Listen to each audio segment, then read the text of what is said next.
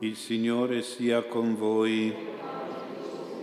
Dal Vangelo secondo Luca.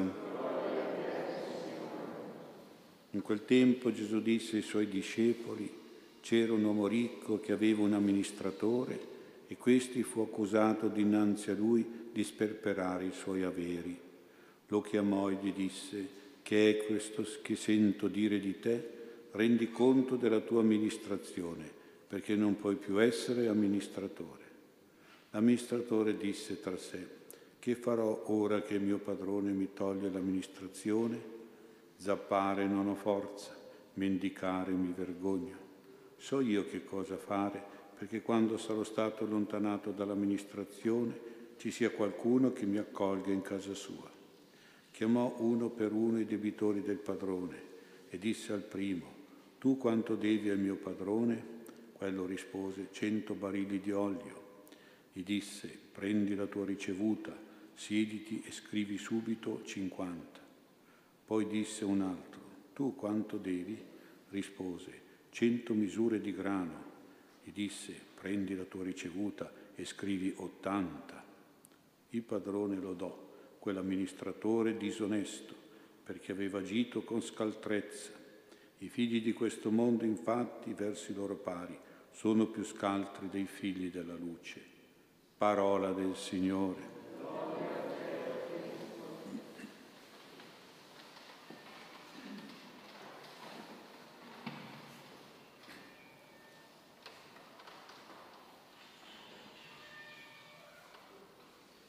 Sia lodato Gesù Cristo.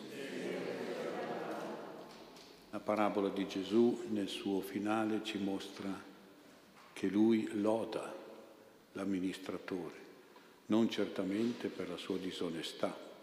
Egli è e rimane un amministratore disonesto, così lo chiama Gesù, ma lo loda per la sua scaltrezza, cioè per la sua furbizia unita alla sua avvedutezza, nel mettersi al sicuro nel provvedere al suo futuro di vita e di lavoro. La scaltrezza è come una santa furbizia che mette in atto prontamente e con astuzia tutti gli accorgimenti necessari. È una fine tattica per mettere in pratica la soluzione del problema. In certi momenti bisogna essere risoluti, sagaci, perspicaci, anche forti e radicali nelle decisioni.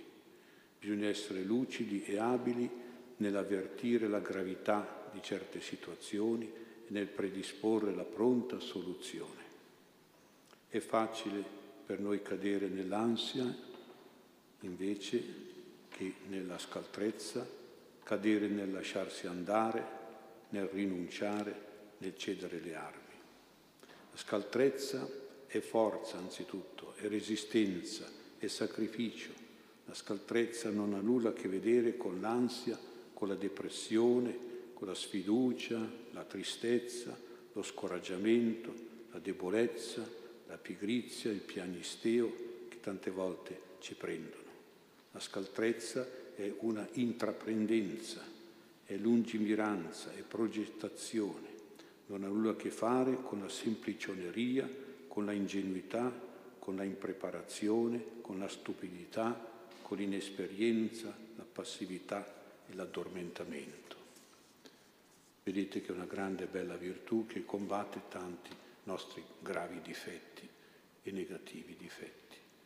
Veniamo ora considerare l'amministratore, che certamente è un figlio di questo mondo, dice Gesù, figlio di un mondo tenebroso, e la sua scaltrezza è finalizzata naturalmente a se stesso, al suo egoismo, al suo inganno, è finalizzata all'interesse, al tornaconto, all'infedeltà. E alla truffa. E quindi è negativo e immorale. Gesù non esprime però una condanna, l'atteggiamento del scontare le fatture degli debitori del padrone questa cosa, si condanna da se stessa. E Gesù interessa invece il metodo, il cuore che mette in atto tutto questo modo di agire. Questo è lo scopo della parabola. Questo metodo scalto, scaltro, astuto, questo cuore deciso e forte, Gesù lo vorrebbe vedere anche in noi, proprio come figli della luce, per tutto ciò che è l'amministrazione del regno di Dio, diciamo così, l'amministrazione, cioè per tutto ciò che è cosa religiosa e morale, che riguarda le opere della fede, le opere della carità, forse anche le opere del proprio lavoro e della giustizia sociale, anche queste. Vuol dire che nella vita cristiana, nella vita sacramentale, nella vita caritatevole e solidale, nella vita lavorativa e sociale ci dobbiamo impegnare con tutta la nostra lucidità di intelligenza, di mente e con tutta la nostra forza di volontà e di cuore, senza negatività di sentimenti e senza passività di azioni. Allora anche la nostra devozione al Sacro Cuore di Gesù rientra in questo dinamismo interiore ed esteriore dell'amministratore. È una devozione di santa scaltrezza, direbbe Gesù, perché ci ottiene grandi grazie, come quelle grazie promesse da Gesù, dal cuore di Gesù a Santa Margherita Maria Alacoque, ma poi anche, oltre a queste grandi grazie, anche tante piccole grazie particolari che noi chiediamo per noi, per i nostri cari, per le nostre necessità, i nostri problemi, per le nostre difficoltà e anche le nostre realizzazioni.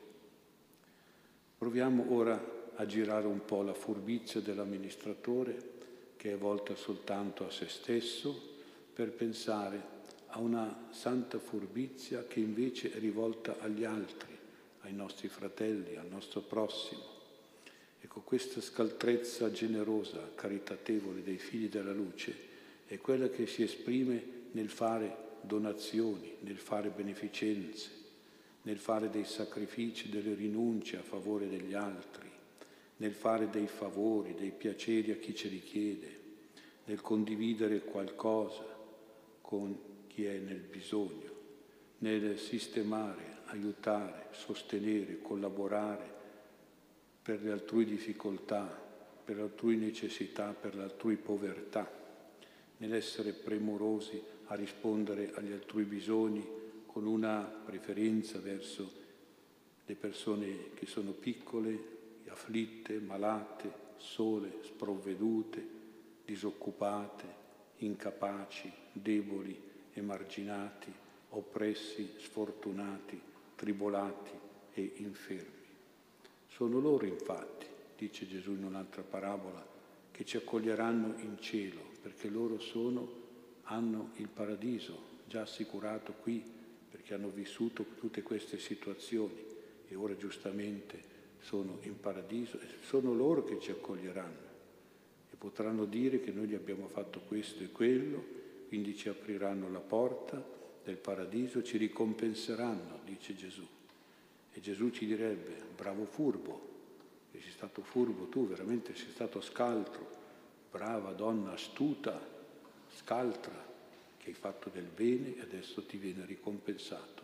E qui in paradiso chi ti ha aperto la porta sono tutte le persone che tu hai beneficato, che tu hai aiutato. Questa è la furbizia che ci chiede il Signore. In tutto questo consiste la prima santa scaltrezza, secondo i figli della luce, i figli del regno di Gesù. C'è, mi sembra, anche da vedere una seconda santa scaltrezza da imitare nell'amministratore, è quella di farsi degli amici.